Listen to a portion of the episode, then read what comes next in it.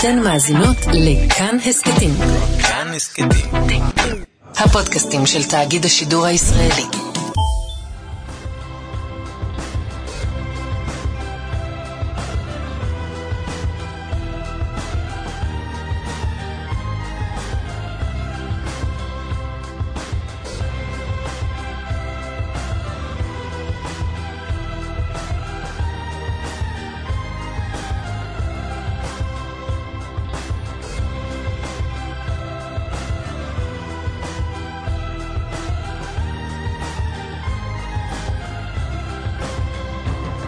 שלום, בוקר טוב. בוקר טוב, אתמול אה, נפלה פצצה. שלא היית פה. לא. זה לא פצצה, זה פצצ... קפצון. קפצון. אה, כן, כן, כן. אני, אה, אנחנו מאוד אוהבים שקיפות כעיתונאים, ואנחנו אוהבים שמשתפים אותנו בתהליכי קבלת ההחלטות. והנה, זה מה שעשתה אתמול לשכת ראש הממשלה שפרסמה... ואני רוצה כבר עכשיו להגיד כל הכבוד, כי אנחנו לא הרבה פעמים אה, נמנעים מלהגיד מילה טובה. אנחנו פה כדי לפרגן. אפילו, אתה יודע מה, אפילו ולו כדי, בגלל העדכון החשוב הזה לאזרחים. הנה העדכון. אתמול פרסמה לשכת ראש הממשלה את ההודעה הבאה. אני קורא מילה במילה, אות באות, כדי לא לפספס. היום, בסוגריים א', יום א', 30 ביולי 2023, התקיים דיון הערכת מצב בראשות ראש הממשלה. יפה, ולא תאמין מי היה שם. בדיון השתתפו שר הביטחון, השר לעניינים אסטרטגיים, הרמטכ"ל, ראש המוסד, ראש השב"כ, ראש המל"ל, ראש אמ"ן, ראש אמ"ץ, ראש אבט"ם, מזק"ץ, רוה"מ. חלק מהראשי תיבות לדעתי זה הטרלה, אבל, אבל נניח שיש אנשים כאלה. לא, גם אתה אומר אה, ראש המוסד, ראש השב"כ. זה לא מה שכתוב שם. כתוב רייש. נכון, המוסד, נכון, רייש. השב"כ, רייש המל"ל, רייש אמ"ן, רייש אמ"ץ, רייש אבט"ם ומזק"ץ רוה"ם. והנה- ועכשיו, רגע. הנה הפצצה. ראש הממשלה או, קיבל את המלצות ודרכי הפעולה שהציעו צה"ל ומערכת הביטחון. יש. שקודם כל, כמו שאמרת, יפה שמשתפים אותנו. חבל חשוב. לדעת איזה החלטות מקבלים, על מה. דנים שם, זה. אחד. שתיים, זה מעניין לדעת שהוא קיבל את ההמלצות שלהם. כן, כן. אגב, באיזה נושא רק? על מה על מה אנחנו מדברים? אה, מה הנושא? על מה היה הדיון בכלל? הערכת מצב. הערכת מצב, על איזה מצב? המצב. באשר הוא מצב. באשר הוא מצב, לא כתוב כאן. לא כתוב על מה היה הדיון, ומכיוון שכך גם לא מצאו צורך להסביר איזה, איזה המלצות בדיוק היו שם, אבל חשוב לדעת שנתניהו קיבל את ההמלצות. עכשיו אחד משניים. בעיניי אחד משניים. או שקרה פה משהו מאוד מאוד דרמטי, ובעוד שבועיים, לכשיופצץ הכור באספהאן, אנחנו נגיד, אה, וואו, אז זו הייתה זה ההמלצה. היה הדיון. ההמלצה הייתה לתקוף, ונתניהו אישר את ההמלצה, ואין יותר כור באספהאן, ו... יש קור באספן? אני לכאורה. לא יכול לאשר ולא יכול זה להגיד. באיראן, ואיראנים יש להם כורים, אז כנראה. אוקיי. כן. אופציה שנייה, שזה לא דרמטי. וראש הממשלה בסך הכל, כל מה שהוא רצה זה להוציא הודעה. שמתהדרת ב... אתה יודע, מדברים על זה, על... שיש חשש ב- בצבא, ושראשי מערכת הביטחון ונתניהו לא, לא בהכרח אה, הולכים... אז נתניהו אומר, אישרנו קו, אנחנו באותו ראש. אנחנו באותו ראש. לא חשוב באיזה נושא, לא חשוב מה היו ההמלצות, אבל, אבל יצאה הסכמה, יצא עשן לבן. לא, גם, גם אתם, אתם אומרים שאני לעומתי למערכת הביטחון? לא לעומתי, הנה, הם המליצו לי, ואני קיבלתי את ההמלצה. עכשיו, מכיוון שאתה הרבה יותר עמוק מזה, נסה, נסה להעריך מה באמת היה שם, על מה, על מה דיברו ואיזה המלצה הוא קיבל. אה, זה העניין? כן. קודם כל, באמת נראה לי שנתניהו רוצה להראות, הנה, אני מנהיג את החבורה המכובדת הזאת, והחבורה הזו מאחוריי, ואנחנו ביחד חזקים, ישראל חזקה, עם אחד, צבא אחד, אה, אחד, אחד, אחד. על מה דיברו? בואו נשאל את המאזינים שלנו. אנחנו פונים אליכם המאזינים. דרוקמן, אתה רושם? אנחנו פונים אליכם המאזינים ומבקשים לשאול, כשראש הממשלה מקבל את המלצות ודרכי הפעולה שהציעו צה"ל ומערכת הביטחון, ראש אמ"ן, ראש אמ"ץ, ראש אבט"ץ וראש כן. הרבש"ץ. כן, והרבש"ץ, והרבש"ץ.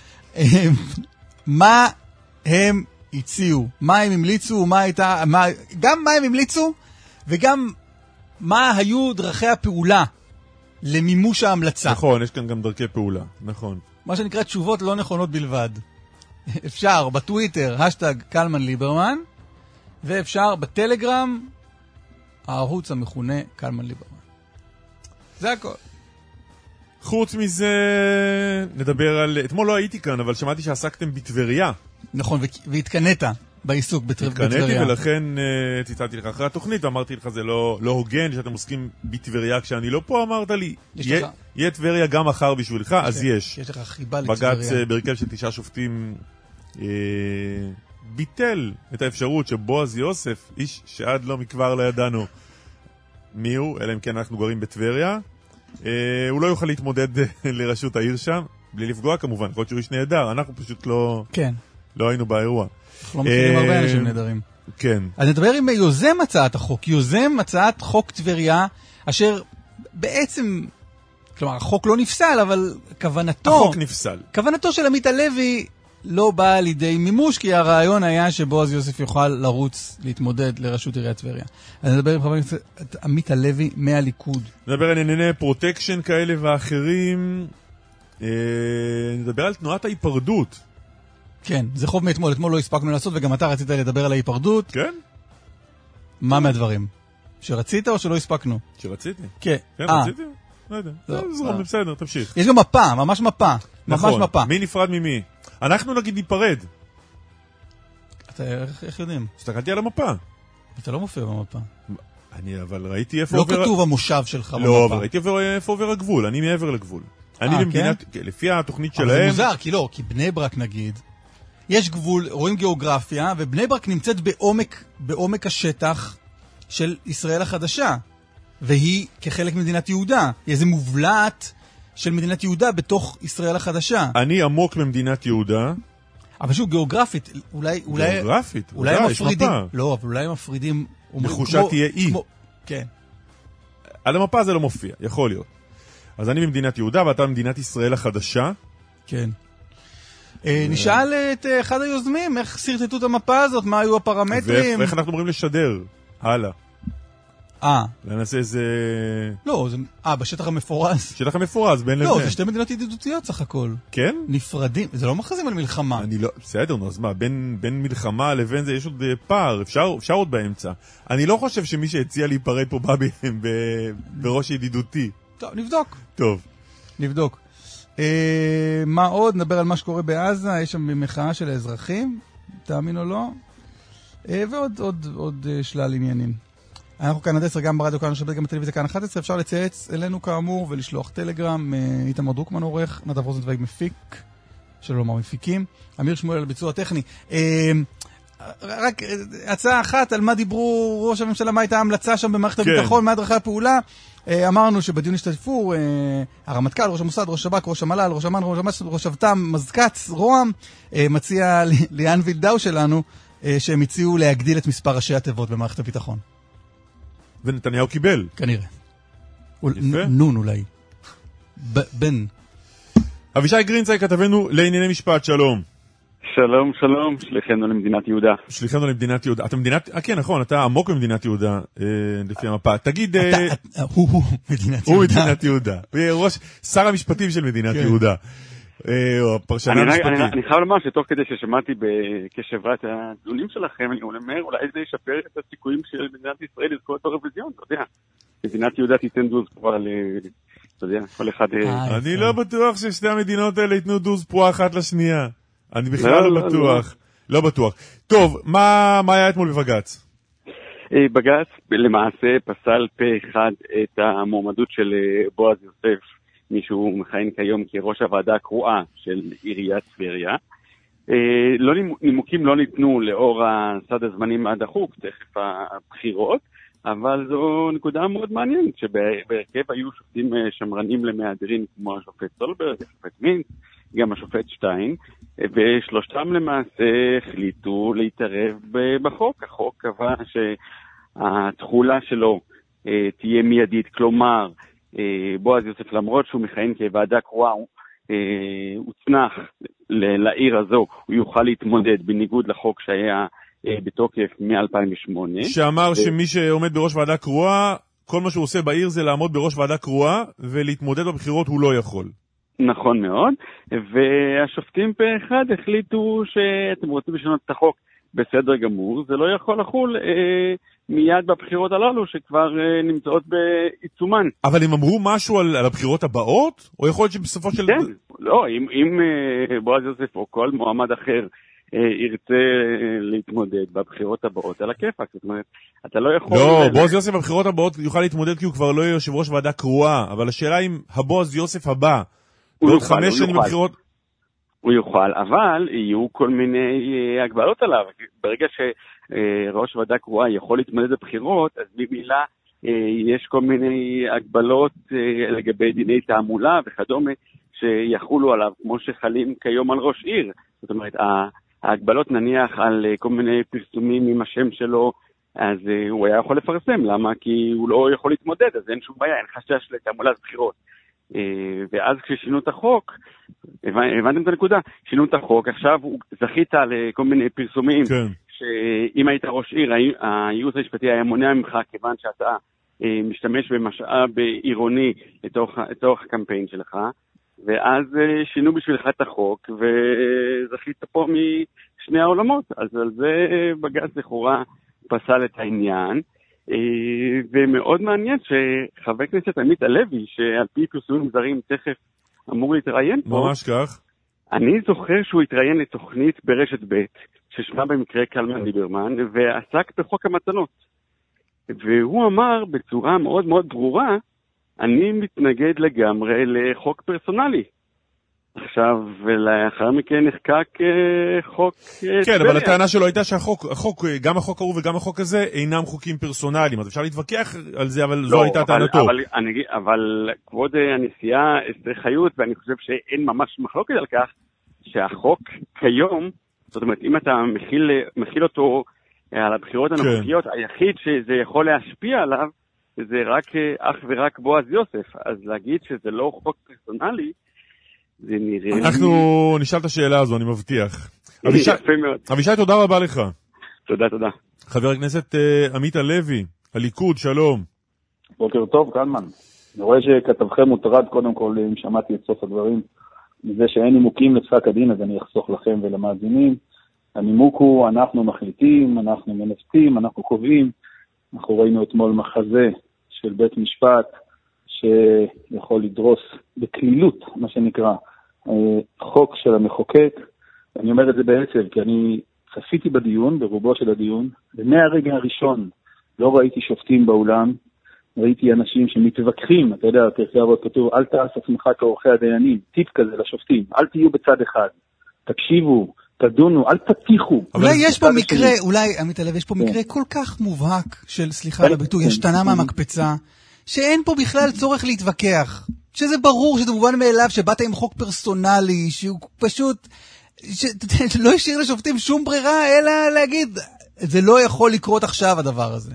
אני לא נכנס לעניינים הפרסונליים שלך בהקשר של המושג שהזכרת, אבל אין פה לא מקפצה דבר שלי? אחר. מה זה שלי? כן, אני לא יודע מה זה, אני לא יודע מה התכוונת, שאתה אומר שמישהו עשה פה מהמקפצה.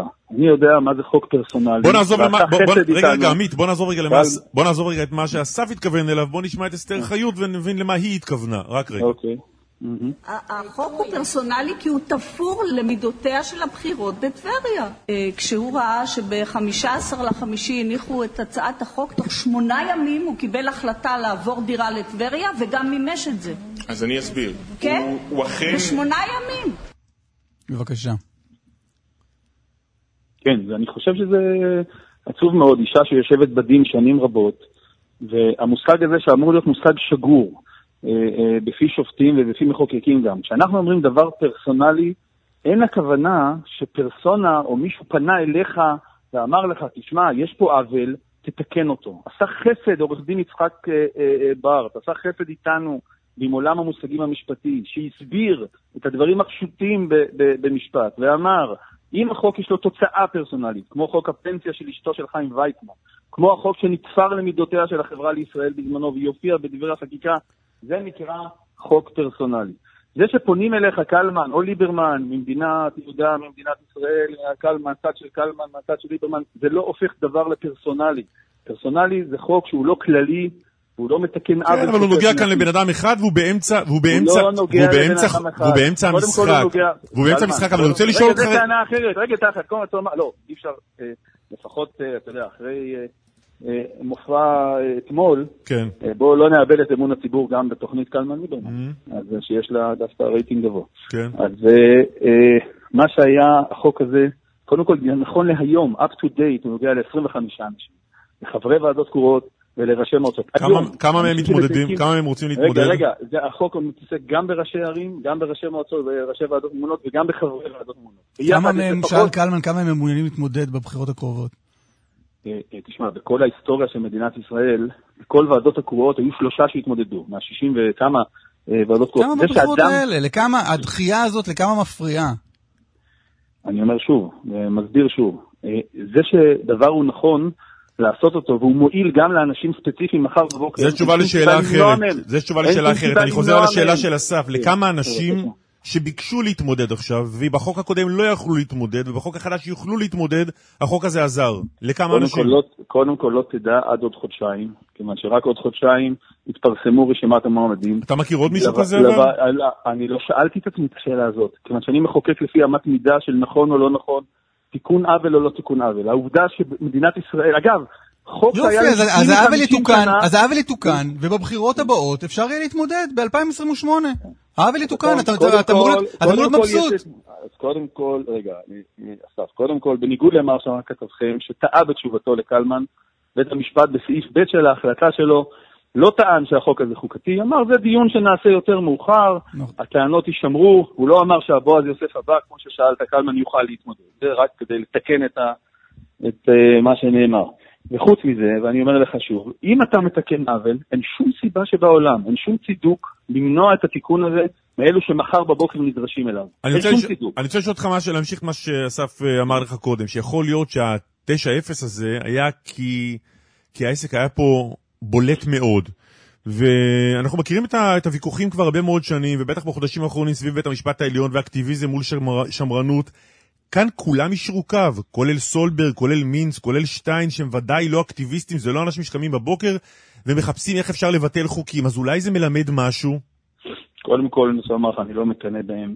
אני זוכר את התיאורים, שגם נכתבו אגב בספרה של לויצקי, בזמנו, על אדם אחד, שופט עליון אחד, שהחליט שבג"ץ אה, גוש קטיף אה, ראוי ל... היה לו דעה אחרת, הוא הוחרם, הוא נודע, לא אכלו לו את הצהריים, לא אמרו לו הם שלום פסקו ככה במסדרונות. כי, כי הם אז אני חששו? לא מצפה, לא, אני רק אומר שנייה, אתה לא, מה זה רק מקנא אומר? אתה לא משיב לשאלה, אז. אני שואל אם אתה חושב שנועם אני לא סולברג מקנא פחדן. בהם, אני לא מקנא בהם, וחוץ מזה, אני רוצה לומר שוב, אנחנו, אה, תשמע, היה דיון מאוד רציני בכנסת על החוק הזה. הוא בוודאי דיון לגיטימי, ובוודאי יש בו שני צדדים. הציבור אמר את דברו, העובדה שבית המשפט, מסיבות כאלו או אחרות, 9-0 לא 9-0, לוקח... לא, אני הולך אבל עם מה... עמית הלוי, אני הולך עם מה שאמרת קודם. נועם סולברג פחדן?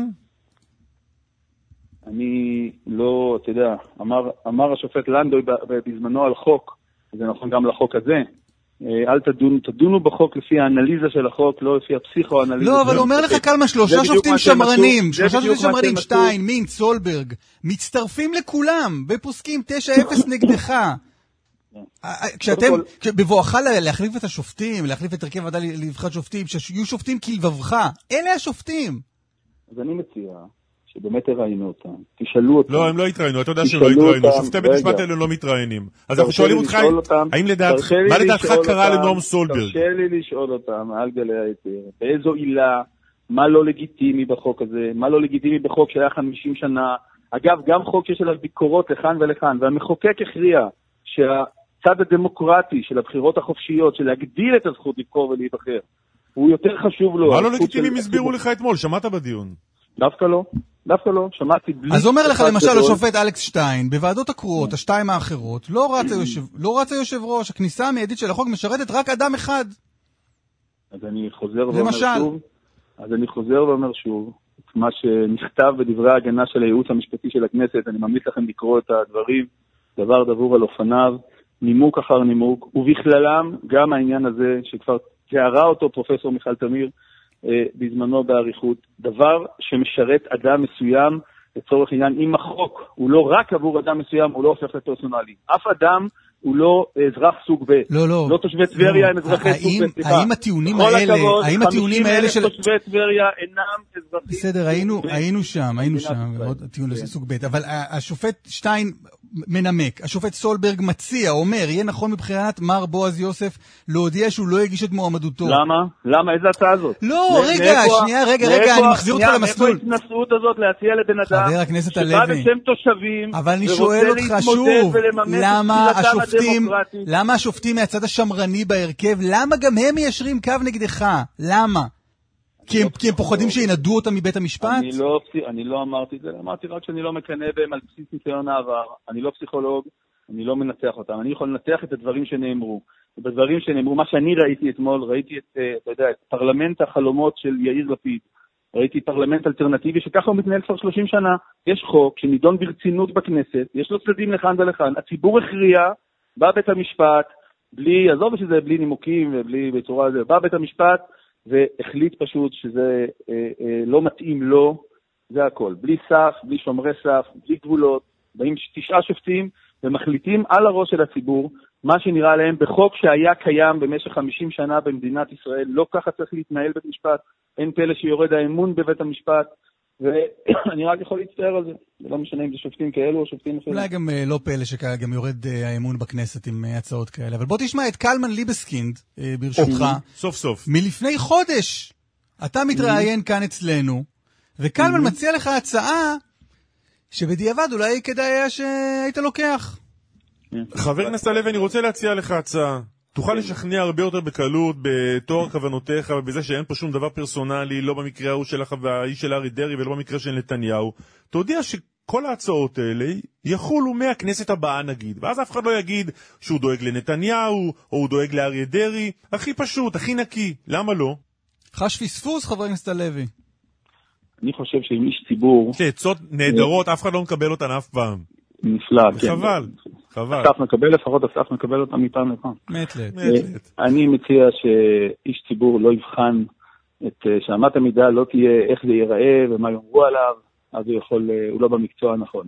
אני חושב שאם דבר צודק, הוא צודק גם למחר בבוקר. אם הוא לא צודק, הוא לא צודק גם למחרתיים. החוק הזה בעיניי הוא צודק, יש עליו סייגים, אני מסכים. בסופו של דבר, מה שצריך להכריע בעניין הזה זה זכותם של תושבים ברשויות מקומיות לבחור. עדיין הבחירות בישראל הן חופשיות. יכול ללכת לקלפי, ואם הם רוצים את בועז או את אסף או את קלמן, זכותם לבחור את בועז או את אסף או קלמן, גם אם הוא היה פקיד ממונה לפני כן. זה מהות הדמוקרטיה, אוקיי. ובעיניי היה צריך לגבור. בצדק הייעוץ המשפטי לכנסת הגן על החוק הזה, טוב. בצדק. קולו לא נשמע, כיוון שאנחנו נמצאים בסיטואציה שבה בית המשפט, היה לו הזדמנות להראות מי בעל הבית במדינת ישראל, ואת זה באמת אנחנו צריכים לשנות, ואנחנו לאט לאט משנים. חבר הכנסת עמית הלוי הליכוד, תודה רבה לך. תודה לכם. בשמחות. רובי עמר של הכתבנו בצפון, שלום. שלום, בוקר טוב. אהלן. מה אתה מספר? כן, אז הלילה שוב אה, עלו באש, אה, הוצתו אה, סירות במעגן בצפון הכנרת. הלילה עלו באש ארבע סירות, שלוש מהן נשרפו כליל, וזה מצטרף לשורה ארוכה של הצתות בחודשים האחרונים באזור הזה שבין טבריה לגינוסר. סך הכל עד כה עלו באש קרוב ל-20 סירות על רקע מאבקי כוח, גביית דמי חסות, הרבה מאוד סכסוכים. תסביר, תסביר, מה זה מאבקי הסירות האלה? זה התחיל ממאבק על אה, שירותי אה, שמירה, כמו שאנחנו רואים, שמירה במרכאות כפולות ומכופלות כמובן, כמו שאנחנו רואים בהרבה מאוד מקומות. לטענת אה, חלק מבעלי הסירות, מדינת ישראל דחקה אותם ולא מאפשרת להם לעגון במעגנים מסוימים, אז בעצם הם נאלצו לפתוח מעגנים פיראטיים, מה שאומר שגורמים עבריינים השתלטו על התחום הזה. ובעצם עכשיו יש מאבקים בין בעלי המעגנים הלא חוקיים האלה, וזה גורר הצתות הדדיות מצד לצד, ומי שמשלם את המחיר הם לא פעם בעלי סירות תמימים שבסך הכל מחפשים איך אה, לנפוש בכנרת בסופי השבוע, אה, ובסך הכל מדובר על אה, נזק של מיליוני שקלים כבר 20 סירות, זה משהו לא מבוטל, והמשטרה... מתקשה מאוד להתמודד עם התופעה, וזה מתקשר לעוד הרבה מאוד תופעות של... אבל זה, זה. זה מאבקי כוח על טריטוריה? כי זרקת את המילה פרוטקשן גם פנימה. זה מתערבב הכל ביחד. גם לזה נכנסים גורמים עברייניים שנמצאים בתוך אה, מאבקים אחרים שזולגים. אתם יודעים, זה התחיל בזמנו, לפני כבר קרוב ל-15 שנה, אולי יותר אפילו, מפרוטקשן כלפי חקלאים תמימים בצפון. והתופעה הזאת זולגת היום לכל כך הרבה תחומים, בעלי עסקים, סירות, מעגנים, אנשים פרטיים. זאת אומרת, מה שהתחיל בתור משהו קטן יחסית שלא מדברים עליו, מכה שורשים והולך ומתפתח. אה, לדוגמה, משהו שאנחנו מדברים עליו שוב ושוב בשבועות האחרונים, המסר החדש יחסית מהשנה האחרונה של עבריינים, אם אתם באים בבוקר ומוצאים על דלת המכונית או הבית או העסק בקבוק פלסטיק ובו חומר דליק, בנזין לדוגמה, ולצידו מצית, אתם מבינים שאתם על הכוונת של העבריינים ואתם צריכים להתחיל לשלם דמי חסות. אה, מסר שהולך ונהיה כאן יותר ויותר חזק, אבל חייבים לציין שני דברים לצד זה. קודם כל, בשבועות האחרונים יש כאן התארגנות של חקלאים ובעלי עסקים שקוראת עד כאן לא משלמים יותר פרוטקשן, אנחנו דיברנו על זה לא אחת בשידורים שלנו בשבועות האחרונים, וזו בעצם התארגנות שבאה מלמטה שאומרת אם המדינה לא מצליחה לעזור לנו, אז אנחנו בעצם נפתח חזית אחת אחידה של כל בעלי העסקים בצפון ולא נשלם, למרות שנשלם על כך מחיר כבד בהצתות ונזקים אחרים. וחייבים לציין גם שאתמול עבר לראשונה חוק ייעודי למאבק בדמי החסות. החוק אושר בכנסת, ולפי החוק יוגדר עונש מאסר מינימלי ואפשרות של מאסר ממושך על עבירות פרוטקשן. החוק הזה גם מנסה להתמודד עם אחת הבעיות הקשות של אה, גורמי האכיפה, כשבעצם נותן, החוק הזה נותן מענה משפטי לתופעה. עד היום רק איום ישיר על סחיטה היה נחשב לאיום, אבל עכשיו די בקבלת כספים עבור שירות שאינו הולם את התמורה בכדי להרשיע על עבירת פרוטקשן, אבל עכשיו לך תוכיח באמת את כל הסעיפים הקטנים האלה, אז הדרך עדיין ארוכה למאבק, אבל בכל מקרה מנסים איכשהו להתמודד, להתמודד עם התופעה שרק הולכת ומתרחבת. רובי, תודה רבה לך. תודה. רבית בוכריס, שלום. שלום, נשמע. אנחנו בסדר, מה איתך? ברוך השם, תודה לשם. אצל דיבורית כן. או משהו כזה, אוזנייה, שאומרת לך קצת מרוחקת. אני עכשיו אקרא את הטלפון לאוזן. מה אתה אומר? מה שלומך, אה, רבית? ברוך השם, יותר טוב. ספרי לנו על העסק שלך. אטליז בחצור, אטליז בחצור. נכון. כמה זמן? כמה זמן פעיל? אה, בחצור הוא לא הרבה זמן, הוא בערך חצי שנה. משהו כזה. עסק חדש שבנינו, שהבן השתחרר מהצבא, ו... מה, היה לו שוטר במשטרה הכחולה, והבן הגדול היה במשמר הגבול, והחליטו לפתוח עסק. אטליז חדש בחצור, והכל היה בסדר בהתחלה, עד שמשהו קרה?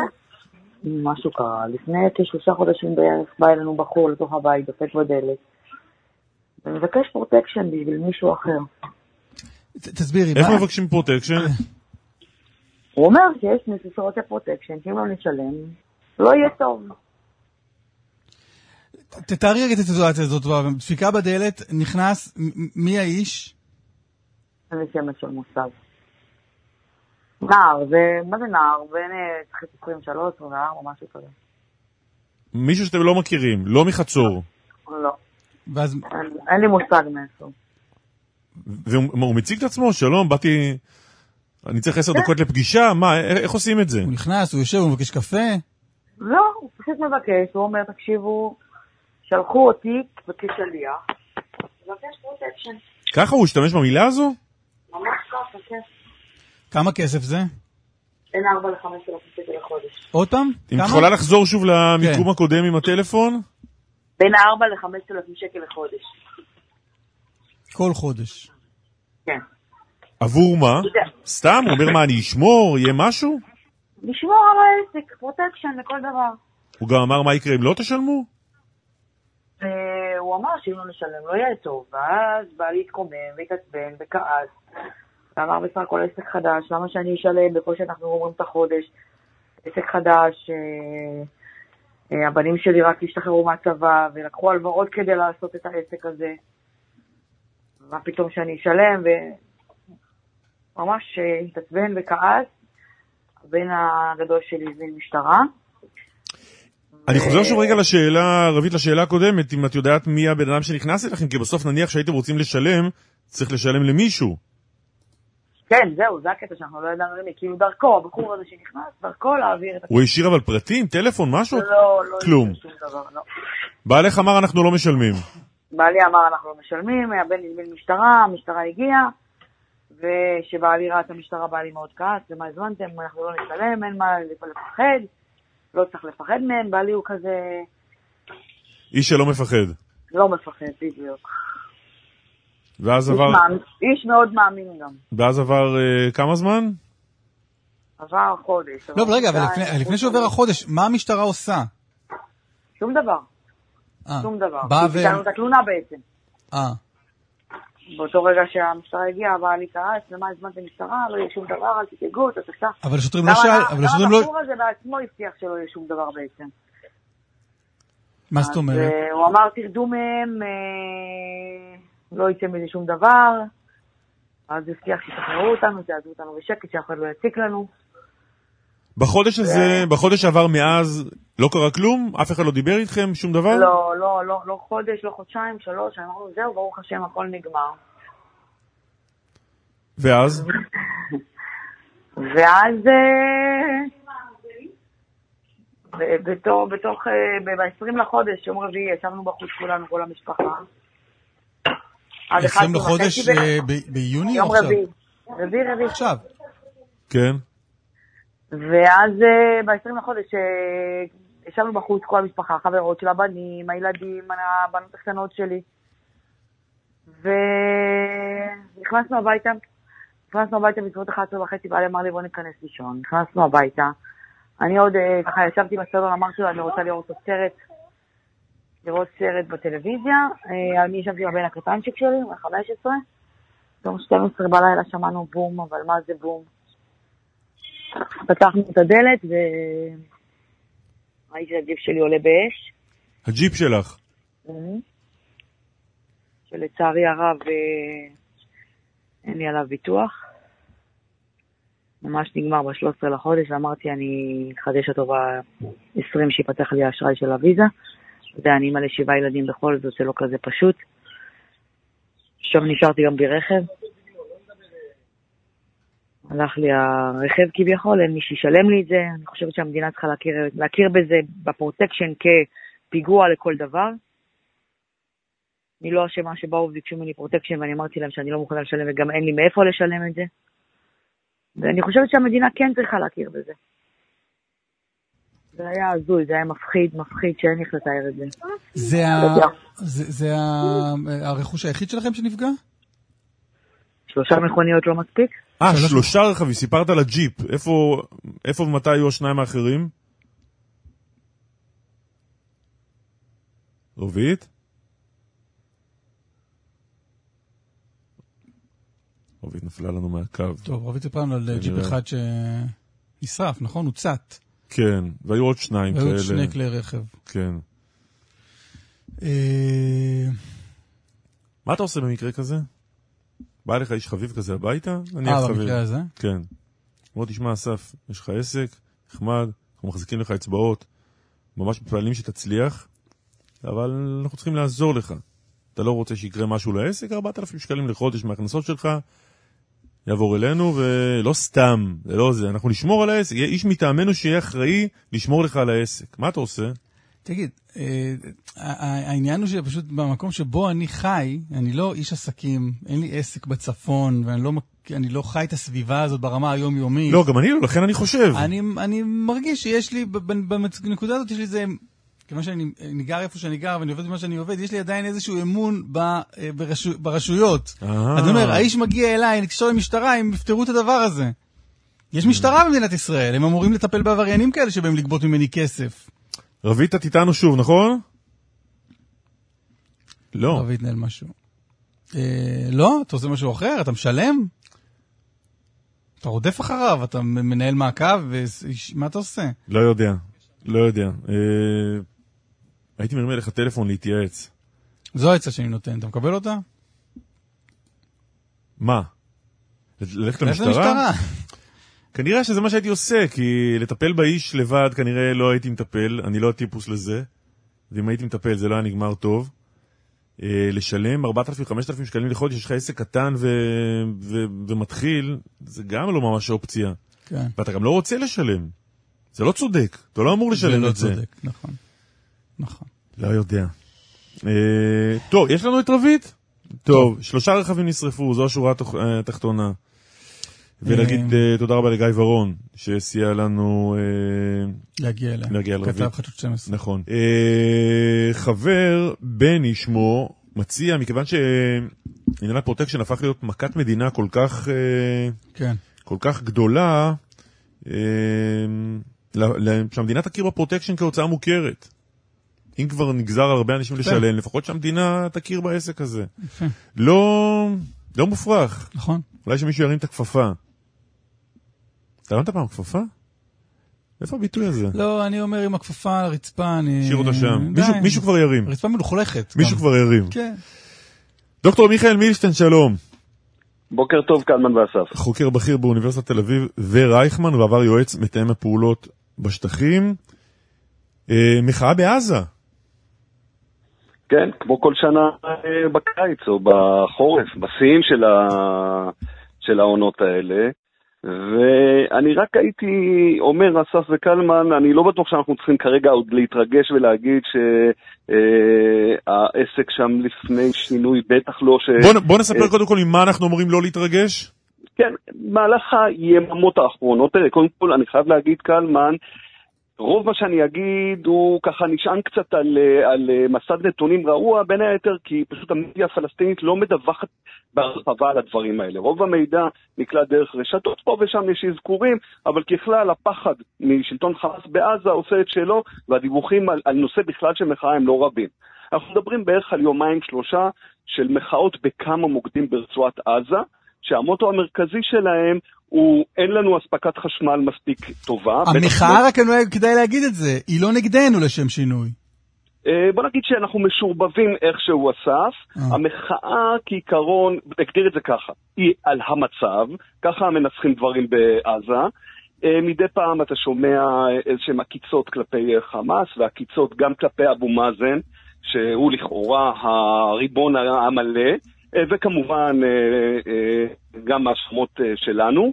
אבל אני חושב שאנחנו עדיין לא מדברים על איזו תופעה שהיא נורא מיוחדת. כאמור, אני, אני, אנחנו ראינו כבר את הדברים האלה. מה שאני כן יכול להגיד, וזה באמת מיוחד, שזו בעצם הפעם הראשונה המשמעותית שאנחנו רואים מחאה בעידן שאנחנו קוראים לו ההסדרה הכלכלית. כלומר, לכאורה בשנים האחרונות ישראל אה, קידמה כל כך הרבה מחוות כלכליות, כולל בנושא החשמל בעזה, שיכול להיות שהיינו אמורים לראות ירידה מסוימת בדברים האלה, אבל העובדה היא שבעיות היסוד כל כך קשות, שהדברים האלה ממשיכים ל, אה, לרכוש. אבל אבל תסביר, קודם כל, מה- מה- מה ההיקף של המחאה? כנראה, אסף, שאנחנו מדברים על כמה מאות בכמה, בכמה מוקדים, לדוגמה אתמול אה, היו הפגנות גם בח'אן יונס וגם ברפיח. אגב, מאוד מעניין שכשהדברים בכל זאת איכשהו משתקפים במדיה של חמאס, אני על הבוקר אה, תמיד קורא את, ה, את היומון של חמאס, את פלסטין, אז כן, הם מדווחים שהיו הפגנות שהם אה, אה, כוונו נגד המצור הישראלי על עזה. עוד פעם, אני מזכיר שישראל מקדמת מול עזה מחוות דרמטיות בשנים האחרונות, ובקריאה בכלל לאחדות אה, אה, פלסטינית.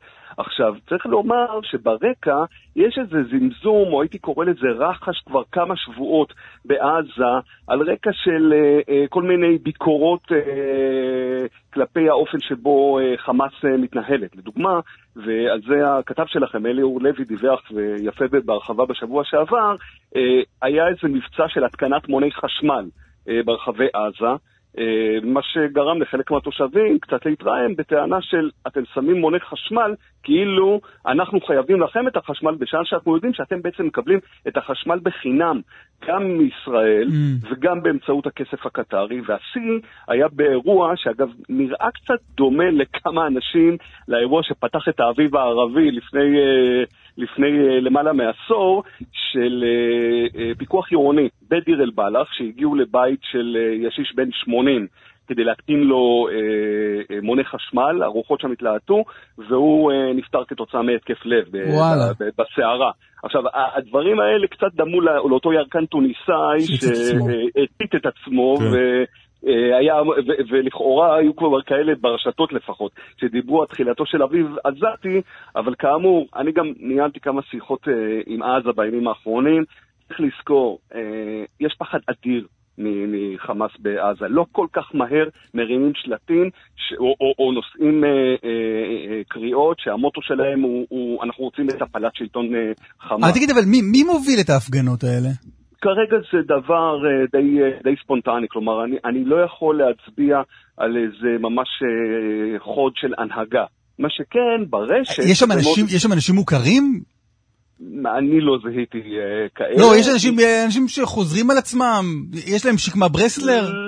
לא, לא, לא, לא. אנחנו עוד לא, אנחנו עוד לא שם, ודברים כאלה, גם הסנסורים של חמאס הם כל כך אה, חדים, שהם גם לא ייתנו לבן אדם כזה להיות יותר מפעם אחת, או אתה יודע מה, פעמיים אה, בולט באיזה אומר- אירוע כזה. אתה אומר הפגנה כזאת אפשר להוביל פעם אחת. אה, בדרך כלל, הפעם הפעם השנייה היא, היא כנראה האחרונה במהלכים כאלה. ומה שמעניין, אסף, זה שמכיוון שבעצם... דמוקרטיה מידתית קוראים לזה. אה, כן, סוג של אה, הסדר דמוקרטי אה, מאוד מובן לשני הצדדים.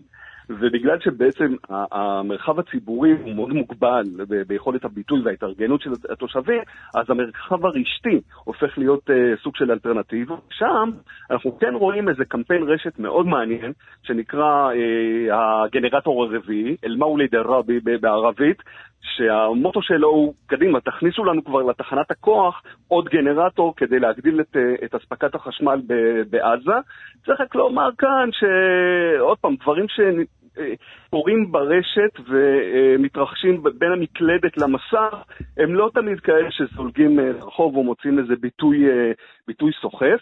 מה שכן, קיבלנו תזכורת, ואגב גם יחיא סנוואר קיבל תזכורת, לגבי שני דברים מרכזיים. אחד, שיש בעיות יסוד כל כך חמורות בעזה, אה, בעיקר אגב כאלה שנוגעות לדור הצעיר ולבעיות האבטלה ולבעיות ה- ההיעדר אופק הכללי, שהם באמת האיום המשמעותי על שלטון חמאס.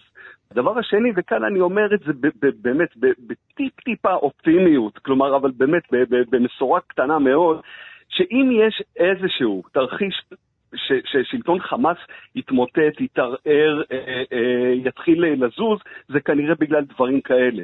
לא אוקיי. בגלל אה, קריסה של, אה, של השלטון בידי ישראל, או בטח לא בידי הרשות, אבל דברים שמלמטה נובטים, ובגלל הדור הצעיר בעזה. זה הסיפור הגדול. טוב. אה, הדוקטור מיכאל מישטיין, תודה רבה. תודה, תודה מיכאל. תודה לכם, יום טוב.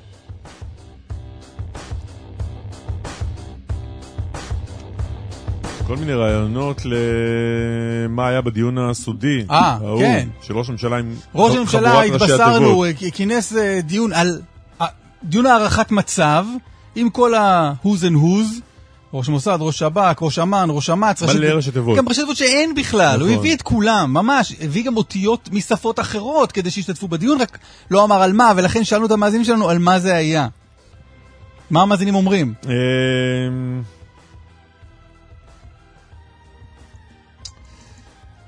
המליצו שם על אה, כובע קרם הגנה ושתייה מרובה על מנת למנוע התייבשות. אה, ונתניהו קיבל את ההמלצה, סוף סוף המליצו יפה. לקלף את הביצה מהצד הצר. מתכון פסיכי לפסטה, דרכי המימוש כמובן מסווגות. יפה. אמ, מה עוד? לפנות את פתח תקווה. זה מתחבר לדיון הבא, ההיפרדות. אה, אה, מדריך למאזינים, איפה אתם תהיו בהיפרדות בין ישראל ליהודה? פרסומות חדשות ונחזור.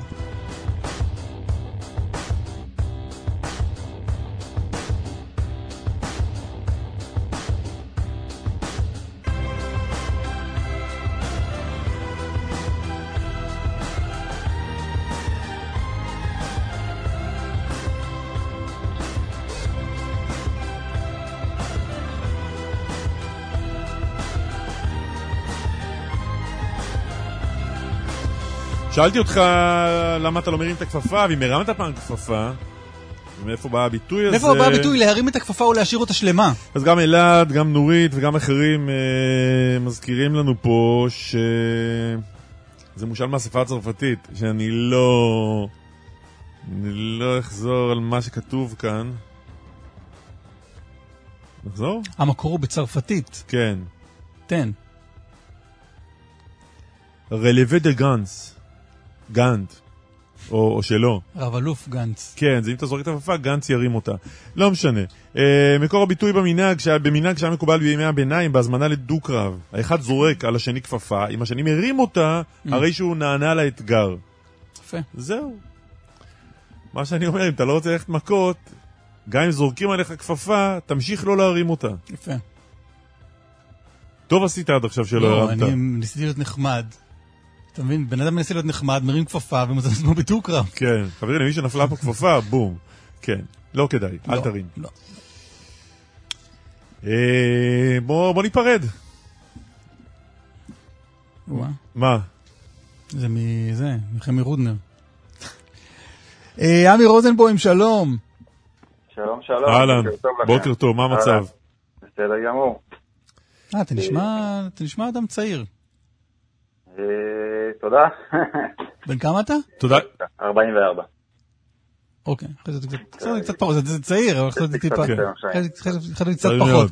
ממייסדי תנועת ההיפרדות. נכון. אה, תנועת ההיפרדות, אה, ספר על היווסדה באמת, מתי נוסדה, כמה כמה עשרות שנים היא כבר בשטח. היא נוסדה לפני כחמישה חודשים על ידי אה, ניצן עמית, שפתח אה, קבוצת פייסבוק וכתב את הנקודות הראשונות של החזון של הת- של התנועה הזאת. אה, אני הצטרפתי, אה, בערך שהיו איזה 500 אנשים בקבוצה, מיד הצטרפתי די מהר להנהלה. להנהלה?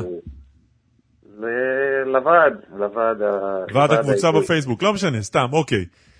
אנחנו מנסים לייצר, כן, איזה, איזה, הנהלה שתוביל גם את הרעיון הזה מעבר לקבוצת... מהו בוא נדבר על הרעיון. מהו הרעיון הזה? בוא נדבר על הרעיון. אנחנו בעצם טוענים שכל מי שיש לו בעצם עיניים ב...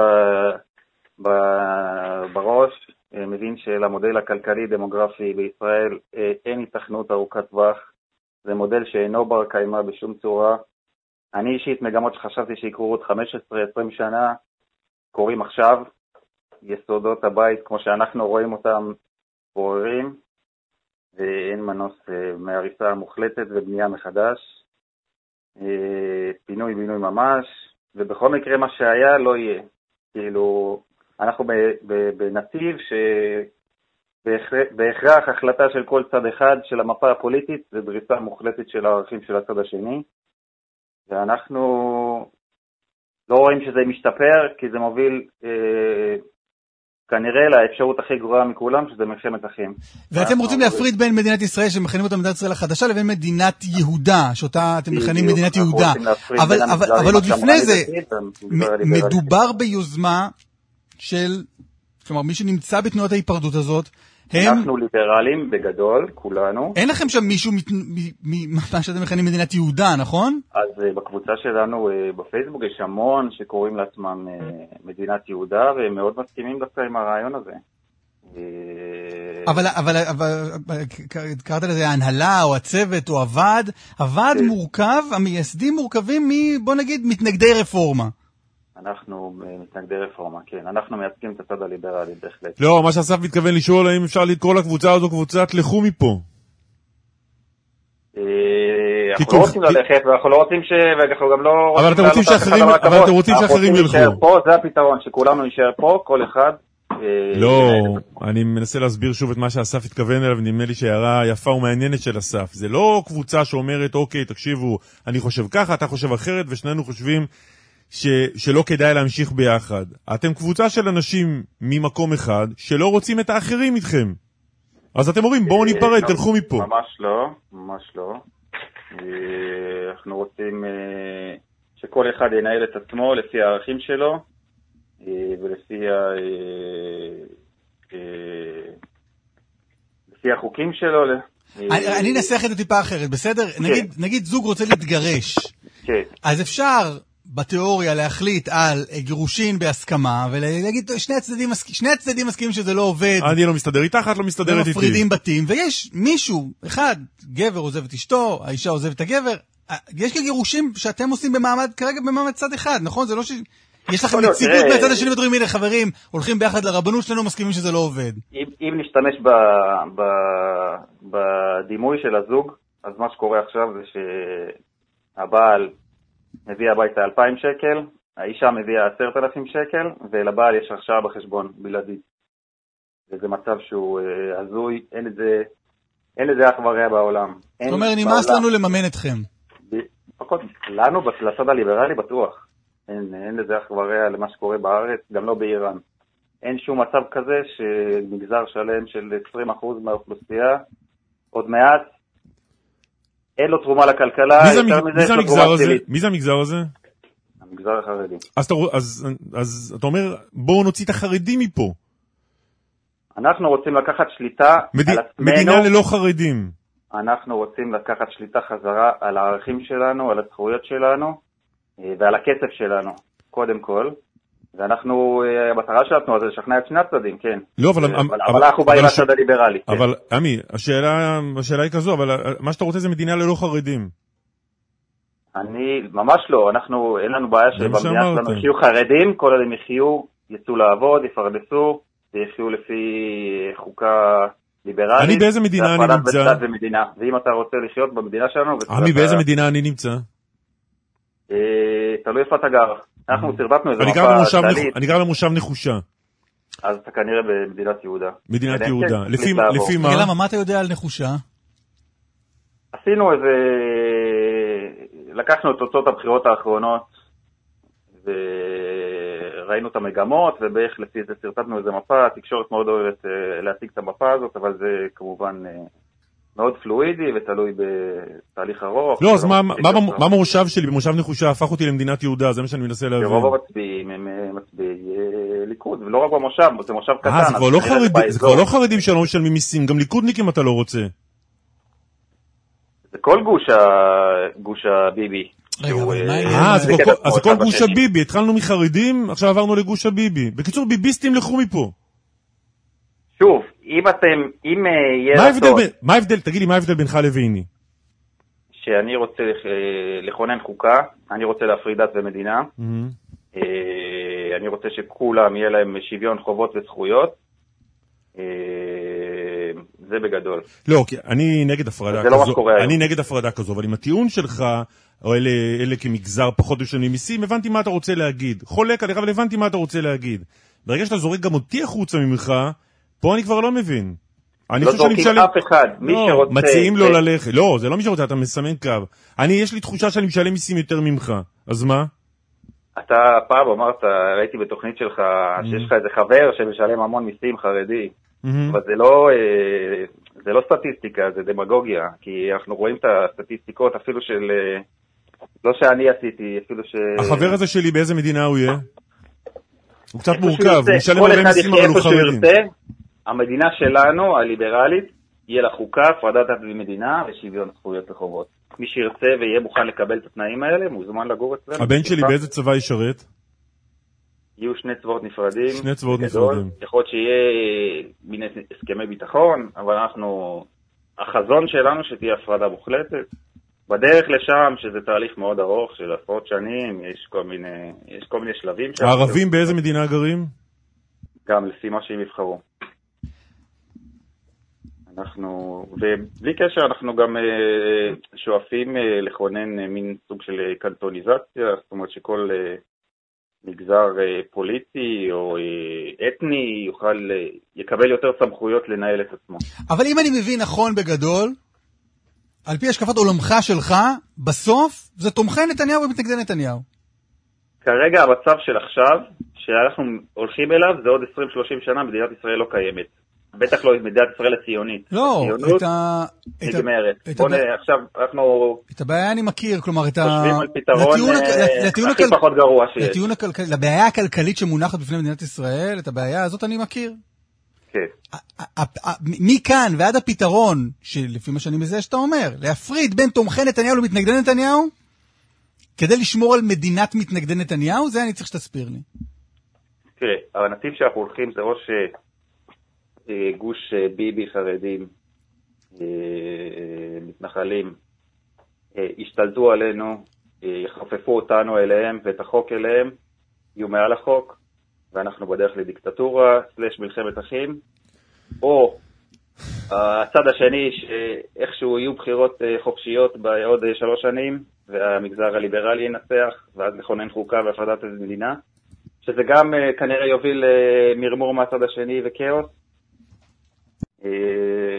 או, ואנחנו, האופציה היחידה שאנחנו רואים זה הפרדה, שכל אחד יחיה לפי הערכים שלו. עמי רוזנבוים, תודה על השיחה הזאת. תודה, תודה רבה לך. תודה רבה לכם. חברת הכנסת מירב בן ארי, יש עתיד, שלום. בוקר טוב. מה את אומרת- מה את אומרת על הרעיון? מאיפה להתחיל? מההתחלה, אפשר. או מהסוף גם, באיזה מדינה... אה, ממש אם אפשר, באיזה, איפה את גר היום? בתל אביב. ישראל טוב, החדשה. תל אביב זה קל. תל אביב זה קל. ישראל. מאיפה את במקור? אה, בעיקרון גדלתי בנתניה, אבל נולדתי ברעננה. אה, גם נתניה וגם רעננה, כן, לדעתי, היית זה- ישראל החדשה, תמותי בישראל החדשה. כן. לא, לא, לא, אני, אני קודם כל אה, נולדתי במדינת ישראל, אחת ומאוחדת, אני לא חושבת שצריך להיפרד ולא מלחמת אחים. למה? צריך לחשוב על מה...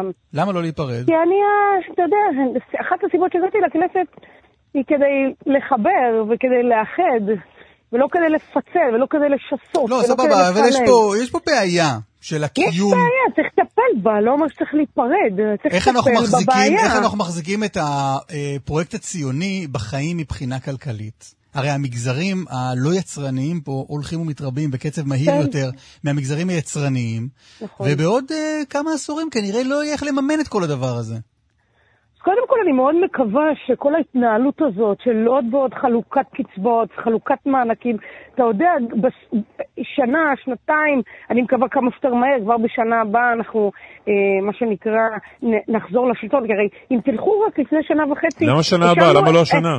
למה דוחה כל השנה, דבר? התכוונתי ל-24 מבחינתי, כן? אבל אה, אם תלכו רק לממשלה שלנו, תראו איך השארנו להם את המדינה, באיזה מצב כלכלי, מבחינת צמיחה, מבחינת- אוצר לאומי. כן, האמת שכל הבעיות שעמי העלה אה, על אה, תשלום מיסים לא, ועל השתתפות של. ציבורים כאלה ואחרים בשוק העבודה אצלכם, אצלכם הם עבדו, כולם. עזוב, גם התגייסו לצבא, אגב. אבל, עד אבל שהגיעה הממשלה הזו והפכה הכל. אבל שנייה, תראה, נתונים כלכליים, אי אפשר להתווכח, אפשר להתווכח על נתונים כלכליים, המשק בתקופה של לפיד בנט היה במצב מצוין. לא, בסדר, את יודעת שזה לא במצב זוטות. שהוא נמצא היום, ולכן... מירב, את יודעת שזה זוטות. רגע, רגע, לנוכח. התמונה הגדולה זה. איזוטריה. יש לי תשובה. לכן מבחינתי, כמה שיותר מהר שהממשלה הגרועה הזאתי תצא מהשלטון ונוכל לתקן. כן, זה ייקח זמן. לא, אם אני מבין נכון מה שאת אומרת, אם אני מבין נכון, רגע מירב, אם אני מבין נכון מה שאת אומרת, כל הטענה או החשש של מה יהיה בעוד 20 כן. שנה, כי יש פה הרבה אנשים שלא עובדים, אין בעיה כזו, פשוט צריך לדעת לנהל אותם נכון, זה הכל. לא, לא, אפשר לא. שלא זה- יתגייסו, אפשר שלא ילכו. לעבוד, אבל עם ממשלה. טובה, בראשותו של איש טוב כמו יאיר לפיד, אפשר לפתור את הבעיה הזו.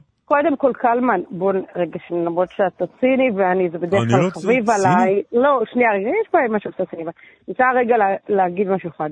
יש לנו בעיה אמיתית עם מגזרים לא יצרניים. אגב, גם בחלקם לא ציונים. אני יודעת ואני מכירה, והבעיה הדמוגרפית נמצאת, תלויה ועומדת תמיד לפני אנשים שהם אמורים לנהל את המדינה הזאת. יש כאלה שבאמת שמים לזה חשיבות ועושים את זה מבחינת, נגיד לדוגמה אפילו התוכנית שלנו, של החברה הערבית, שהבנתי שווסרלוף ואני לא יודעת, שני שרים באים ומנסים לטרפד אותה, אגב, תוכנית שבכלל התחילה אצל כחלון, ממשלת נתניהו, הנה אני אומרת לך, זה לא קשור, אלא השאלה היא איך אתה רואה לנגד עיניך את הטיפול בבעיה. האם אתה שם אותה על סדר עדיפויות בשולחן שלך, או שאתה חושב, או שאתה מנסה לטרפד אותה. עכשיו, ברור לי שהבעיה לא תיעלם, אני לא אטאטא אותה. העניין הוא שפשוט לעמוד ולטפל בה, וכשמשרדי ממשלה מטפלים בבעיה, מבינים את העניין של תעסוקה טובה, של אזורי, נגיד אזורי תעסוקה, מבינים שאפשר לטפל. אבל התעלמות מהבעיה, חלוקת קצבאות, כמו אתמול עוד 164 מיליון שקל, להגביר את החוסר תעסוקה, להגביר באמת את התלות בשלטון, זה עניין של סדר עדיפות של ממשלה. והממשלה הזו, הממשלה הרעה הזו, סדרי עדיפויות לא, לא- לא- מדרגת לא את בזה. סדר העדיפויות, אוקיי. נכון, שמי- בעיניי, יש לי עוד הרבה ביקורת עליה, חברת אבל... הכנסת בן ארי, שלשום, אה, יושב ראש מפלגתך, יאיר לפיד התראיין אה, אצל טלי מורנו, אצלנו, וניסה לזרוק את כל האחריות לזה שלא הושגה פשרה בסוף בעניין של עילת הסבירות, על בן גביר ולוין שנכנסו לנתניהו ואמרו לו ככה וככה וככה. אתמול, אה, מיכאל שמש שלנו מפרסם סיפור אה, מעט שונה, יש מי שיאמר הרבה מאוד שונה, שלא הייתה פשרה, כי יאיר לפיד, יושב ראש האופוזיציה, לא הצליח אה, להביא את האופוזיציה, את ליברמן ומיכאלי לפשרה. טוב, אז קודם כל נתחיל בזה שאת הפרטים של האירוע אני לא יודעת, כי אני סגרתי אתמול ב-10 בלילה את המליאה, אז גם לא צפיתי במיכאל שמש. מיכאל היה בשמונה ועשרה. לא, אבל אני יצאתי ב-10 בלילה מהכנסת, אז Mm. תסלחו לי שפספסתי את המהדורה. זה אנחנו פה כדי לעדכן. זה טכנית. מהותית, אני יכולה להגיד לכם, אה, בשיא הכנות גם אה, הוא דיבר על זה אתמול במליאה, לפיד, שהוא באמת באמת ניסה להביא פשרה הכי טובה. אפילו, הוא דיבר על זה גם במליאה, תוך התנגדות בתוך עשייה שלו לפשרה. לא, בסדר, אבל הוא כתב, הוא כותב לשר הביטחון שמה? גלנט, במה שהראה מיכאל שמש, הוא כן. אמר, אין לי, אין לי אותם. אין את מיכאלי ואין את ליברמן, הם לא במשחק. אוקיי, אבל אני, אני שמעתי את אז לפיד זה לא, הבעיה היא, הבעיה היא פנים כן. אופוזיציונית, זה לא משנה בכלל מה עושים אה, בן גביר וסמוטריץ' ולוין. כן, אבל אתה יודע, גם מי שנמצא בבית הנשיא זה יש עתיד והמחנה הממלכתי. ישראל ביתנו ועבודה גם לא נמצאים בשולחן של המשא ומתן שהיה לפחות בבית הנשיא. במקרה הזה אני יכולה להגיד לכם שאנחנו ישבנו בישיבת סיעה, אנחנו בדרך כלל לא מדברים על ישיבת הסיעה, אבל מכיוון שלפיד דיבר על זה אתמול במליאה, אני אומר לכם שהוא באמת ניסה להביא מתווה פשרה, ואני יכולה להגיד לכם שהיה גם אצלנו התנגדות לזה, לא כולם היו בעד, חייב, חייבים להבין שהמחנה אה, שלנו... זה לא סותר את מה ששמש אמר, מה ששמש הביא אני אתמול. לא יודעת מה שמש אמר, אני יודעת מה לפיד אמר, ואני יודעת שלפיד לא הצליח ניסה. להביא את האופוזיציה. אה, אה, שמש לא אמר שלפיד לא רצה אגב- פשרה, הוא פשוט לא הצליח להביא את האופוזיציה ולכן לא, לא הייתה קודם- פשרה. האופוזיציה בסוף, אה, מי שנמצא במליאה, מי שמנהל את המליאה, מי שניהל, מי שהחזיק את כל הלילות במליאה, זה יש עתיד. מסתבר שלא. מסתבר ש... אתה רוצה להגיד לי מה היה כל השלושה חודשים? לא, לא כל השלושה חודשים. ברגע כן. האחרון, כשהייתה הצעת פשרה שדובר עליה בין גלנט לבין לפיד, לפיד לא הצליח להביא את הקהל שלו, שזה האופוזיציה. אבל, אבל אני מתנצלת שאני לא, כל דבר שמיכל שמש אומרת, אה, אומר אני מקבלת. אני יכולה להגיד לך מה לפיד אמר בתוך הסיעה. לא, זה לפיד אמר. יכולה- זה- לא, לא, מה. שיפה בדיווח של מיכאל שמש זה שהוא תיאר מה לפיד אמר, והציג את הדברים לך. שהוא אמר לשר הביטחון אבל, גלנט. חבר'ה, בואו נתקדם. אני אמרתי לכם, אני יכולה להגיד לכם, בואו אתן לכם עוד מידע. בתוך המליאה, בתוך כדי הצבעות על ההסתייגויות, גלנט הגיע. הגיע אלינו עם עוד בקשה תוך כדי הצבעות. ואני יכולה להגיד לך שלאורך כל הזמן נעשו ניסיונות. ובפעם האחרונה שגלנט הגיע ואני אמרתי בואו ננסה, ולפיד אמר זהו, מספיק. אז אני יודעת מה היה, כי ראיתי את לפיד ושמעתי ממנו. אני לא יודעת מה מסביב, אני גם לא יכולה להתייחס לדיווח שלא שמעתי, לא קראתי, הנה אני אומרת לכם. אני כן יכולה להגיד לכם שבאמת ניסינו. ניסינו, אבל מי שמנהל יותר היום מניסינו, את המדינה... יותר מניסינו, אה, שנייה, מירב בן ארי. לא, שנייה. לא, אני אני הולך עם מה שאת אמרת. אמרת כן. שיותר מאשר ניסיתם, ניסיתם למרות שבתוך יש עתיד היו התנגדויות נכון, לפשרה. נכון. איזה איזה סוג של התנגדויות? כי מה? היו, היו, בוודאי, היו התנגדויות של אנשים שבאים ואומרים, באמת, עשינו, ניסינו, באנו לקראתם, ניסינו, אתה יודע, מהסתייגויות, והם פשוט, אה, יש בן אדם אחד היום, הוא ראש הממשלה בפועל, ואז הייתה הצבעה בסיעה. והוחלט ללכת. לפשרה, או איך, מה היה עם ההתנגדויות? האלה? איך זה עובד אצלכם? מה זה, מה, מה, מה? איך, איך עבד האירוע הזה? כלומר, לפיד בא ואמר לכם, חבר הכנסת לפיד, בא ואמר לכם, אני רוצה להוביל לפשרה, והיו כאלה שאמרו לו לא? תקשיבו, בואו לא ניכנס לתוך עצם הדיון עצמו. בואו ניכנס, אל- אני אני בעד לא. להיכנס, מי בעד להיכנס? אני בעד. להיכנס. אנחנו שניים נגד אחד. מזל בבקשה, הוחלט. אני לא יודע אפילו אם נגד. אחד, אנחנו שניים, אנחנו שניים, כלומר, כן. שניים מתוך שלושה. זו דמוקרטיה. אה, קודם כל, אתם שניכם חביבים עליי לא מהיום. ועם זאת, אתה יודע, כל כיוון פעם שזה, כיוון הדדי, אז לכי לקראתנו ותספרי לנו מה לא, היה. אז אני. רוצה להגיד לכם שלפעמים כשאני מסיימת רעיונות לכם, אז הם אומרים לי, מירב, למה את לא, אומרים לי אנשים, למה את יכולה להיות כמו, כמו פוליטיקאי רגיל ולא לענות על מה ששאלו אותך? אוקיי? אנשים כותבים לי את זה. ואת אומרת להם תמיד, כי כזאת אני ישרה, שואלים אני לא, עונה, אז פי בואי... וליבי האבות שווים. הנה, והנה ההוכחה, נקודתיים, בבקשה. ואני אומרת לכם בכנות, היה שיח בתוך המפלגה, הייתה גם התנגדות למתווה של חברי כנסת, והיה כאלה שכן, לא תאמינו, אפילו ביש עתיד, שכל הזמן אומרים, "אה, דיקטטורה, דיקטטורה, יש שיח תני לנו פורה איזה בדל ראייה, תני לנו. בדל ראייה לטענה הזו. כן. אנחנו מאוד נכון, רוצים אבל להאמין. אבל אתה יודע מה יפה אצלנו במפלגה? שלא מדליפים.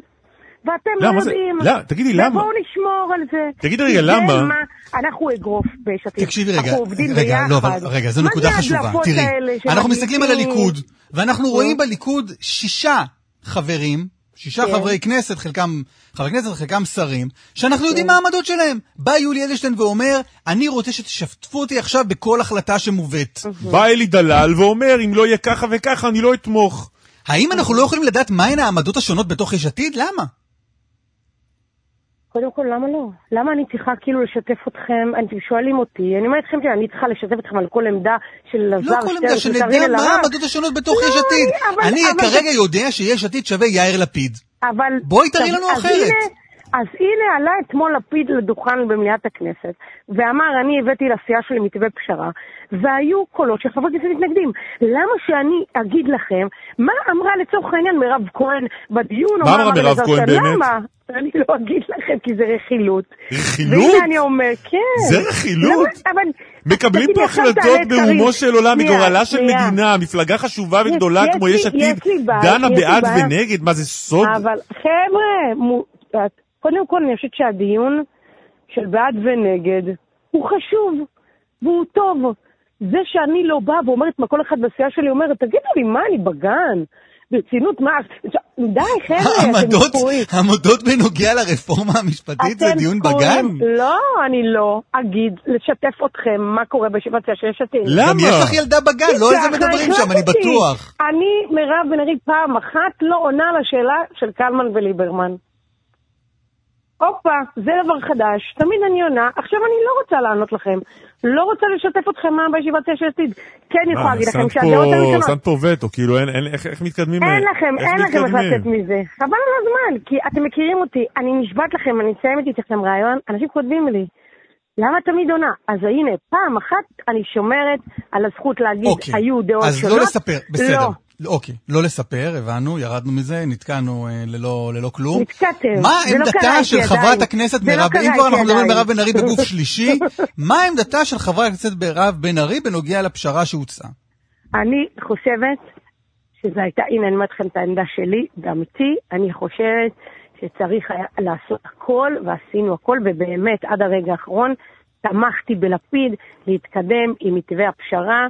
אני לא, אני חושבת שהמדינה שלנו במצב באמת אמיתי, קשה מבחינת ביטחון, יחסי החוץ, אבל עזבו את הכל, עזבו ביטחון. בסוף יש כאן משפחות קרועות לשתיים, משפחות. די עם המלחמות, צריך לעשות הכל כדי לחבר. אבל אתה יודע, אני שומעת, אחרי זה עומדת עמדה לא פופולרית. שרת, ההסברה הזאת, שהיא באמת, אין שרת תעמולה כזאת. איך הגענו לזה שעון עכשיו? קאמרה, לא, אני לא, לא יודעת די. אם ראיתם. בוא נשמור אותה לדיון אחר. לא. ממש, וכאילו רק את- רעל. לא, אז את- הנה, אני... את לא יכולה גם להגיד על מה לא מדברים. וגם עכשיו לקחת לנושא שבא לך לדבר עליו. אי אפשר. להשתלט לגמרי, להשתלט זה. קצת אפשר. הכנסת מירב בן ארי יש עתיד. תודה רבה. תגידי לחברים לא שלך, תגידי לא לחברים שלך, אלה? שאת מדברת איתם אחרי התוכנית, שרצית לדבר על משהו, וקלמן וליברמן אמרו לך, פעם ראשונה. לא. לא, פעם ראשונה, לא. קרה גם אבל אצלנו. שנייה רגע, שנייה דקה, אי אפשר לדבר על, נגיד, על עוד שנייה נושאים? דקה זה לא שלך, זה של מישהו אחר, את מעתיקה עכשיו מאחרים. נכון. אי אפשר לדבר על עוד נושאים? כן, יום אחר. לא, תנו לי רק דקה. פתח יומן רגע, דרוקמן. דקה, איתמר מכיר אותי? דקה להגיד שעבר אתמול חוק האיזוק? האלקטרוני, שנלחמנו עליו שנים, וכן, זו בשורה חשובה וטובה. אמנם מעט, רק 200 אזיקונים ב-300 תזכיר אה, מבחן, אבל זה רגל בדלת. יפה. וחשוב לי לומר, רק שזה יצא חברת לדרך. הכנסת מירב בן ארי, יש רואה? עתיד. תודה רבה לך. ביי ביי. שלי טפיירו, כתבתנו לענייני משפט, שלום. שלום. תזכיר. לנו, תזכיר לנו, אה, זה אה, קלמן, אסף פה לידי. אה, קלמן, סליחה. גם פה, לא, לא, אבל חשוב. שניכם, כן, בטח, כן. בטח. כאיש אחד. אה, כאיש אחד. אה, תזכיר לנו מתי היה אה, אותו אירוע בגנר ומה קרה בו. כן, אז קצת לפני שלושה חודשים, בשישה במאי, אירוע שמתחיל מאיזשהו ויכוח על כביש בין צעיר יהודי לצעיר ערבי, שמתפתח לירי, בהתחלה ירי באוויר, אחר כך ירי ממש תוך כדי התגוששות וויכוח, והופך לאיזשהו אירוע בכלל אה, אה, שממש מסלים. תוך תקיפת שוטרים, אירוע שיוצא מכלל שליטה, ובחומרים... לא, לא הבנתי, אבל רגע, איך האירוע הזה מתחיל? זה שני אנשים שמכירים אחד את השני? לא, לא, לא, לא, ויכוח סתמי על כביש, על מהירות ויכוח בכביש. בכביש. כן, בכניסה לגנר, ליד הגלבוע, אה, תושב אה, סנדלה, הכפר הערבי הסמוך, אה, מול אותו אה, בחור מגנר, ויכוח סתמי, אה, הם פשוט עוצרים באמצע הכביש, מתחילים ממש אה, לדחוף אחד את השני, בהמשך הנאשם מוציא, אה, שולף בעצם נשק, מבצע פעמיים אה, ירי באוויר, אחר כך הם ממשיכים בהתגוששויות, תוך כדי שהם ממש על הכביש עצמו, ושם נורות שתי יריות אה, קטלניות, ובהמשך יש גם סרטון שהרכב שנמצא מאחוריהם פשוט מתעד את כל האירוע הזה, סרטון שלאחריו גם נורות עוד כמה יריות לעבר, לעבר דיאר עומרי, תושב סנטה לבן 19. אבל מה שמדהים בסיפור הזה, שזה לא עוד ויכוח על כביש שמסתיים באופן כל כך אה, אה, טרגי ומטורף, זה לראות בזמן אמת גם את הצבא וגם את המשטרה וגם את הקולות שמגיעים לשם. הבאנו את מצלמות הגוף של השוטרים, שאתה רואה קודם כל כמה זמן לוקח להם להגיע, ומי מתפעל את הזירה הזאת כאשר בזמן אמת מגיעים עשרות, מאות המונים מהכפר הסמוך, וזה הופך לאיזושהי התלהמות מטורפת, שאחר כך גם הופכת לתקיפת שוטרים באמצעות אבנים ואלימות של ממש, ואתה רואה את הכאוס, את זה שבזמן אמת הצבא מתקשר באין ספור שיחות טלפון למשטרה ואומר להם, יש לנו פה חייל אחד בגזרה, תבואו מהר. בהמשך אתה שומע שיחות, ואתה רואה גם את השוטרים עצמם, שלא מבינים מי לוקח פיקוד על האירוע הזה, אירוע שהוא נפיץ במיוחד. במיוחד כן. בימים אלה. שלי, ובנוגע למידת אה, האשם של היורה ברצח, אנחנו יודעים ללמוד משהו חדש? אז תראה, יש קודם כל, כולנו ראינו את הסרטון, ועל פניו בשלב, בשלב הסופי רואים את אותו אה, יורה בעצם מבצע שתי יריות, וכולם בטוחים שהירי הזה הוא הירי הקטלני. אלא שיש שני דוחות פתולוגיים של המכון לרפואה משפטית שהבאנו אתמול, דוחות סותרים. בדוח הראשון נכתב, כאילו על פניו לפי אותו סרטון, שהוא נורה שתי יריות בגבו, אה, אותו קורבן. אלא שכמה שבועות אחר כך מגיע דוח פתולוגי שקובע הפוך, שבעצם בזמן ההתגוששות של שני האנשים האלה על הכביש, תוך כדי מאבק נורות שתי יריות קטלניות. אומר הסנגור שלו לא יכול רגע, להיות... רגע, רגע, לפני הסנגור, לא הבנתי. הדוח כן. הראשון הוא של המכון הפתולוגי? שניהם, של, הדוח, ש... של המכון הפתולוגי. העניין הוא... והראשון, ש... והדוח הראשון אומר ששתי היריות נורו בגבו. נכון, נכון, וה... ורואים... של ההרוג, וה... והדוח השני? והדוח השני מראה על שתי כניסות הפוכות, אחת, אחת בכתף ואחת באזור הלב. שתי יריות שנורו מקדימה, מ, מלפנים, מטווח קצר מאוד. מה שמאשש את התזה שבעצם הוא לא נורא מאותן יריות שכולנו ראינו כאשר אותו יורה עומד במרחק, אלא בזמן ההתגוששות ביניהם על הכביש בצידי הדרך, תוך כדי תנועה, נורות שתי היריות איך האלה. איך המכון הפתולוגי מסביר את שני הממצאים הסותרים האלה? אה, זו שאלה מצוינת. הם אומרים שהם א', צפו, אה, צפו אחר כך בסרטון, והם אומרים שהם הביאו עוד מומחים נוספים. במכון הפתולוגי צריך לצפות בסרטון, לא בודקים את הגוף? בוודאי, אבל חלק מ- מלראות את התמונה המלאה, בסופו של דבר, זה גם לראות את הממצאים האובייקטיביים שיש בשטח, ואז הם הבינו שה... זאת אומרת, הירי בוצע מטווח אפס, זאת אומרת, זה גם חלק מה, מהממצאים הסותרים, ולא יכול להיות שאותן יריות שהיו בהמשך, הן אותן יריות קטלניות. ואז הדוח השני הוא בעצם דוח שבעצם שומט לכאורה את התזה שהוא אה, נורא מהיריות שכולנו ראינו אה, מרחוק, אלא באמת תוך כדי התגוששות. ואגב, מה שמעניין זה, במצלמות הגוף של השוטרים יש גם איזושהי גרסה ראשונית של דניס, של היורה, שהוא אומר, יריתי באוויר, יריתי באוויר, עד שנתתי לו שתי יריות, שזה, אה, כמובן כולנו חשבנו שלאותן יריות שרואים אותו נעמד אחרי שהמנוח כבר חוזר אה, כן. לרכבו, רק שאחר כך בהילוך איטי רואים שהוא בעצם הולך כאשר הוא נפגע הוא עצור, דניס מוגין? מכדור. כן, הוא הוגש נגדו כתב אישום, אה, הוא, הוא בגין רצח והוא עצור אה, עד תום הליכים. הסנגור שלו ניסה לטעון אחרת, באמת נוכח הנסיבות המאוד אה, חריגות אז שלו. הנה בוא, אנחנו, הסנגור שלו נמצא כן. איתנו ואנחנו נדבר איתו. שלי, תודה רבה לך. בבקשה. עורך הדין יובל זמר, שמייצג את דניס מוקין, שלום. בוקר טוב. נסה לעשות לנו רגע סדר עם שני הדוחות האלה של המכון הפתולוגי. אז, אז, אז אולי רגע לפני הדוחות, כי שמעתי את מה שאמרה שלי, ויש פה אה, איזשהו חוסר הבנה. זה לא ויכוח בכביש. אם היה ויכוח בכביש בין שני נהגים על מהירות, אה, דניס לא היה מוציא נשק ולא היה חש סכנה. מדובר פה במישהו שמנסה אה, לא לאפשר לו לעקוף, נעצר בצד, מתפתח שיח שבמהלכו המנוח יוצא בתנועת גוף ובקללות ובצורה מאוד מאוד מאיימת, תוך כדי דיבור בערבית, ודניס את כל האירוע הזה חווה כאירוע פח"עי, לכן הוא בכלל שולף את האקדח ויורה ירי אזהרה. זאת לא אמת, אלא זו גרסתו של הלקוח שלך, שאולי נכונה, אולי זאת לא נכונה. גרסתו- רגע, זאת רגע, רגע. גרסה- אבל אני בכוונה מנסה ללכת לא, אל... אני- רגע, אני, מנסה- אני, עורך דין זמר. לפני שנייה שמענו את הכתבת שלכם אבל ללכת מדברת, אל הממצאים ולא האובייקטיביים. שמעתי, ולא שמעתי אותך אומר לה שוויכוח בכביש זה לא אמת. אז אני מנסה ללכת אל הממצאים זאת האובייקטיביים. גרסת התביעה. יובל זמר, בוא ננסה רגע להניח את הגרסאות וללכת אל הממצאים האובייקטיביים, כי הם תמיד יותר מעניינים. מה אומרים הממצאים האלה?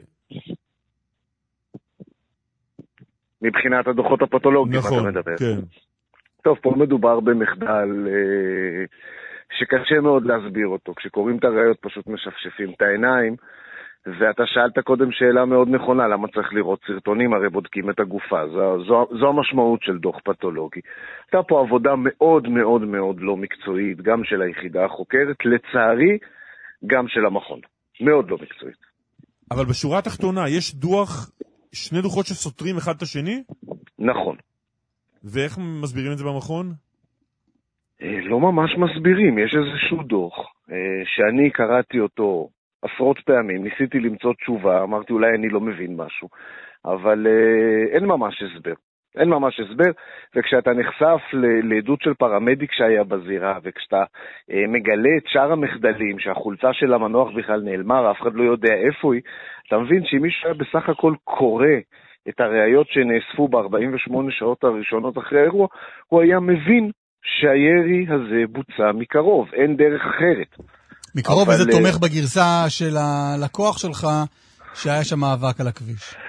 אז, לא, אז, אז בואו נדייק עוד משהו שאמרה קודם אה, הגברת טפיירו. במצלמות הגוף של השוטרים רואים את דניס אומר, יריתי באוויר, יריתי באוויר, בסוף לא הייתה לי ברירה, הייתי חייב לירות בו. על, את זה הוא אומר על הירי שכולנו ראינו בסרטון בסוף המהלך, אותן יריות שנורות לכיוון גבו של דיאר עומרי. דניס עד היום האחרון, עד השישי לשישי, כשמטיחים בו את חוות הדעת החדשה, הסותרת, לא יודע בכלל ש, שבוצע ירי במהלך המאבק. ולכן טענתנו זה, זה כדורים שנפלטו. הוא בכלל לא מודע לעובדה ש, ש, שהיה ירי מהאקדח שלו בשלב הזה. כמו שהחוקרים שלו לא יודעים, כמו שהפרקליטות לא יודעת, כמו שהמכון לרפואה משפטית לא יודע, אף אחד לא יודע. ככה זה עם כדור שנפלט, אף אחד לא שם לב. טוב, אה, עורך דין יובל זמר, תודה רבה. תודה לך, תודה. לכם. אה, קלמן, אם תוכל, אה, אנא, הנח את האוזניות על ראשך. בסדר גמור. טוב, יש פה כל מיני תגובות על הרבה מאוד דברים. אה, מישהו, ש- ש- שניץ, כותב, או כותבת, שניץ אל? דה פקטו, דה פקטו יש קנטוניזציה של ישראל. אפשר לראות אותה בין היתר לפי תחבורה ציבורית בשבת. ראשון לציון לעומת חולון למשל. מאבקים על מקוואות בשכונות חיל- חילוניות, דחיקת גנים חילונים בשכונות מתחרדות. זה אפרופו הדיון על היפרדות. כן, יש מקומות שונים שמתנהגים אחרת, על זה אין ויכוח. לא... כן. לא יכול לטעון אה, אחרת. שלומי שלומי כותב, הבחור הזה מתוכנית ההיפרדות קצת חצוף הייתי אומר. אני גרת בתל אביב, בטח בצד הלא נכון של העיר מבחינתו, דרום העיר. שם, ש... אה, שם בוודאי הרוב תומכי ימין. מה עושים עכשיו? מגרשים אותי? אני חילוני, אחי חוזר בתשובה. יפריד ביני לבין אחי?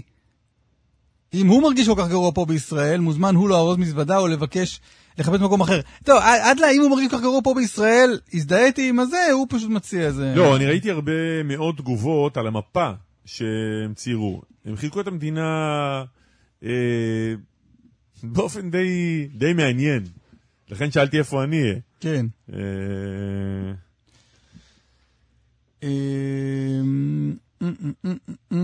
איך הבאתם, אה, זה כבר ביקורת נגדך, בתיה כותבת, איך הבאתם אה, לכזה אדם להתראיין, איך להיפרד עם אנשים שלא חושבים בדיוק כמוהו? מה היא מציעה שנביא רק אנשים ש... לא יודע. וואו, אנשים מדברים לא יפה. למה אנשים מדברים לא יפה? אפשר להשמיע טיעונים ולא להשתמש במילים כמו פח אשפה.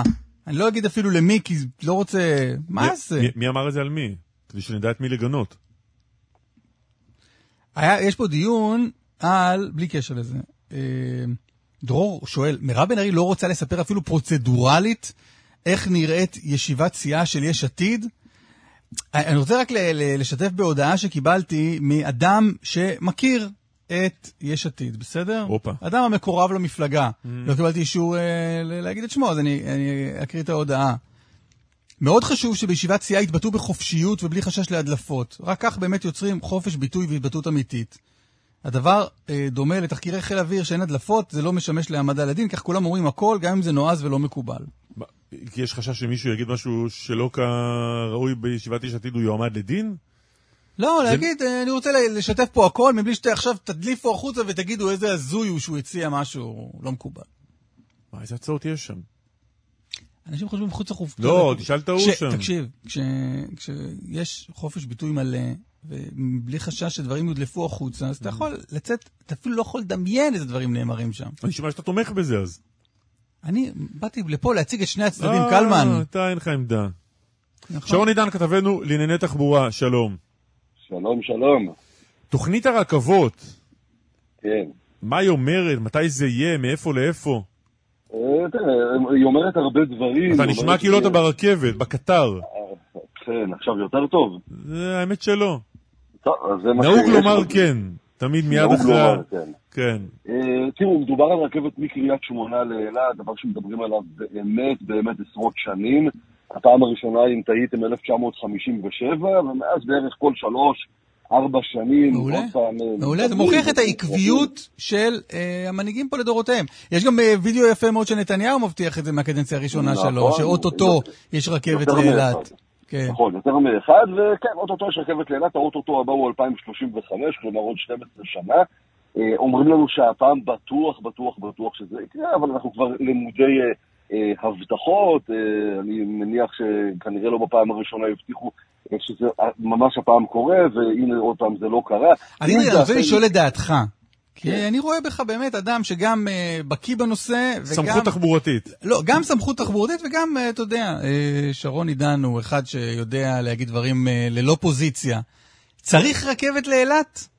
כן, אני חושב שהרכבת לאילת הייתה עושה שינויים משמעותיים, גם מבחינה תיירותית, גם מהבחינה הזאת שבאמת אה, מבחינת שינוע סחורות, תחשוב כמה שזה היה מוזיל, אם לא היינו צריכים להתחיל להתעסק אפילו עם אה, משאיות מנמל אילת, הרבה מאוד אה, רכבים שמגיעים וסחורות, זה היה באמת דבר שיכול היה גם לשנות אפילו ברמה הנדל"נית, אם אתה רואה אה, בוודאי עשרות שנים קדימה את הערבה כפוטנציאל לאזורי מגורים, אבל אני חושב שבתקופה הצינית שבה אנחנו חיים, מבטיחים, אני לא רואה את הדברים האלה כל כך מהר קורמים. למה? בגלל שזה עולה הרבה כסף? כי זה תוכנית שבעוד הרבה 40 מאוד. שנה רק יחנכו אותה? למה? תשמע, קודם כל, אתה יודע, מה שאתה היום אה, חונך, הגזירת סרטים במקרה הטוב לעוד 15-20 שנה, ולא כולם ככה מתלהבים ללכת על דבר הזה, כשאתה צריך להשקיע התחלתית 100 מיליארד שקלים, זה התקציבים, בפועל זה כמובן יהיה הרבה יותר, ומישהו אחר יגזור את הסרט. אנחנו יודעים שאנשים, פוליטיקאים, אוהבים לגזור סרטים על דברים שהם יכולים, אתה יודע, בעצמם לעשות. אז על פי התוכנית, שרון, על פי יעשה. התוכנית, מתי זה אמור לקרות? אם אם כל 2030, ההבטחות מתממשות. 2035. אה. כל ההבטחות, כן, עוד 12 שנה אם הכל מתממש. בפועל אנחנו יודעים אה, שגם זה, אתה יודע, לוח זמנים שלא יעמדו בו. כן, אנחנו רואים מה קורה עם הרכבת הקלה ועם המטרו ועם ה... הדברים האלה תמיד מתעכבים, אבל הם מדברים על עוד 12 שנה. בוא נגיד שאם זה יקרה אפילו עוד 20 שנה, אז זה דבר שיעזור כמובן לילדים שלנו ולכולם. אני אומר אותם, אני מאוד מאוד סקפטי. אני אה, מאוד אשמח לטעות, אבל לא רואה את הדבר הזה קורה כל כך מהר. כי אתה יודע להסביר למה זה כל כך מסובך ל- ל- לסלול? תשמע, זה הרבה, זה קודם כל עניין של תקציבים, הרבה מאוד כסף, הרבה מאוד אנשים שצריכים כמובן להיות מעורבים בתוך הדבר הזה. אנחנו חיים במציאות פוליטית שבה ממשלות נופלות לעיתים יותר מפעם בשנה, ולכן אנחנו על פרויקט שהוא כל, תראה, כל הפרויקטים התחבורתיים הם פרויקטים של, אה, במקרה הטוב 15 שנים, במקרה הפחות טוב הרבה מעבר לזה. רוב שרי התחבורה מבינים שמה שהם עושים היום כנראה מישהו אחר ייהנה ממנו, ולכן מקדמים בעיקר דברים שקשורים לפתיחת כביש, למחלף, גם זה לוקח שנים, אבל לפעמים 3, 4, 5 שנים. כשקוראים על 15, 20 שנה, איפה נהיה עוד 15, 20 שנה, אני לא כל כך מהר רואה את האוצר שופך כסף על הדברים האלה, גם את משרד התחבורה באמת מקדם את זה, וגם את משרד ראש הממשלה. הלוואי ואני טועה. אוקיי, אה, שרון עידן כתבנו, תודה רבה. תודה. תודה, תודה.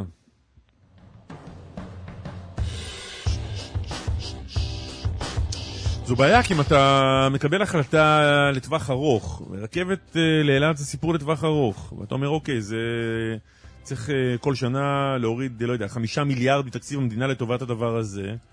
עד שזה ייגמר בעוד 30 שנה היו עשר ממשלות שיצטרכו להעביר תקציב, וכל כל אחת מהן יש בה פוטנציאל לבוא ולהגיד רק שנייה אחת.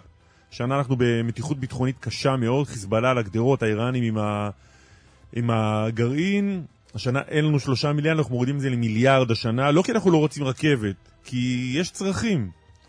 וזו בעיה. אתה יודע מה הפתרון. אני במתח. אז תשאל, מה הפתרון? מה הפתרון אם באמת? אתה לא יודע, אם אתה יודע, אז תגיד מה הפתרון. בוא תגיד אתה. ממשלה אחת. ממשלה אחת שלא מתחלפת. בוא, בוא נקבע, נחליט מה הממשלה, וזו הממשלה, ודי. ודי. כמה אפשר עם השינויים האלה? הגיוני. ממשלה אחת שאתה יודע מה סדר העדיפויות שלה, הגיוני. והיא מכאן ועד קצה ימים הממשלה. אבל נתניהו אמר דבר יפה. לא, תהיה מריבה אחת גדולה על מי תהיה הממשלה הזו, אבל זהו. זהו. שם זה ייגמר. פעם אחת ולתמיד. מלחמת הכי גדולה ואחרי זה זה נגמר. כן. יאללה. לא, אבל נתניהו אמר דבר יפה, וזה ברצינות. הוא אמר, אתה יכול לה- להרחיב כבישים כמה שאתה רוצה, ולסתול, תמיד הם יתמלאו. כל כביש בסופו יתמלא. הפתרון הוא רכבות, תחבורת. טוב, בואו נדע לאיתמר דרוקמן שערך, נדב רוזנצוויג שהפיק, אמיר שמואל על הביצוע הטכני, חגית אלחייני במוקד התנועה. אחרינו סדר יום עם ליאת, הפעם זה באמת ליאת רגב? כי פעם קודמת אמרתי, זה, אוקיי, ליאת רגב, אחרינו סדר יום. קלמן ליבסקין, תודה רבה. ליבר- זה באמת אסף ליברמן?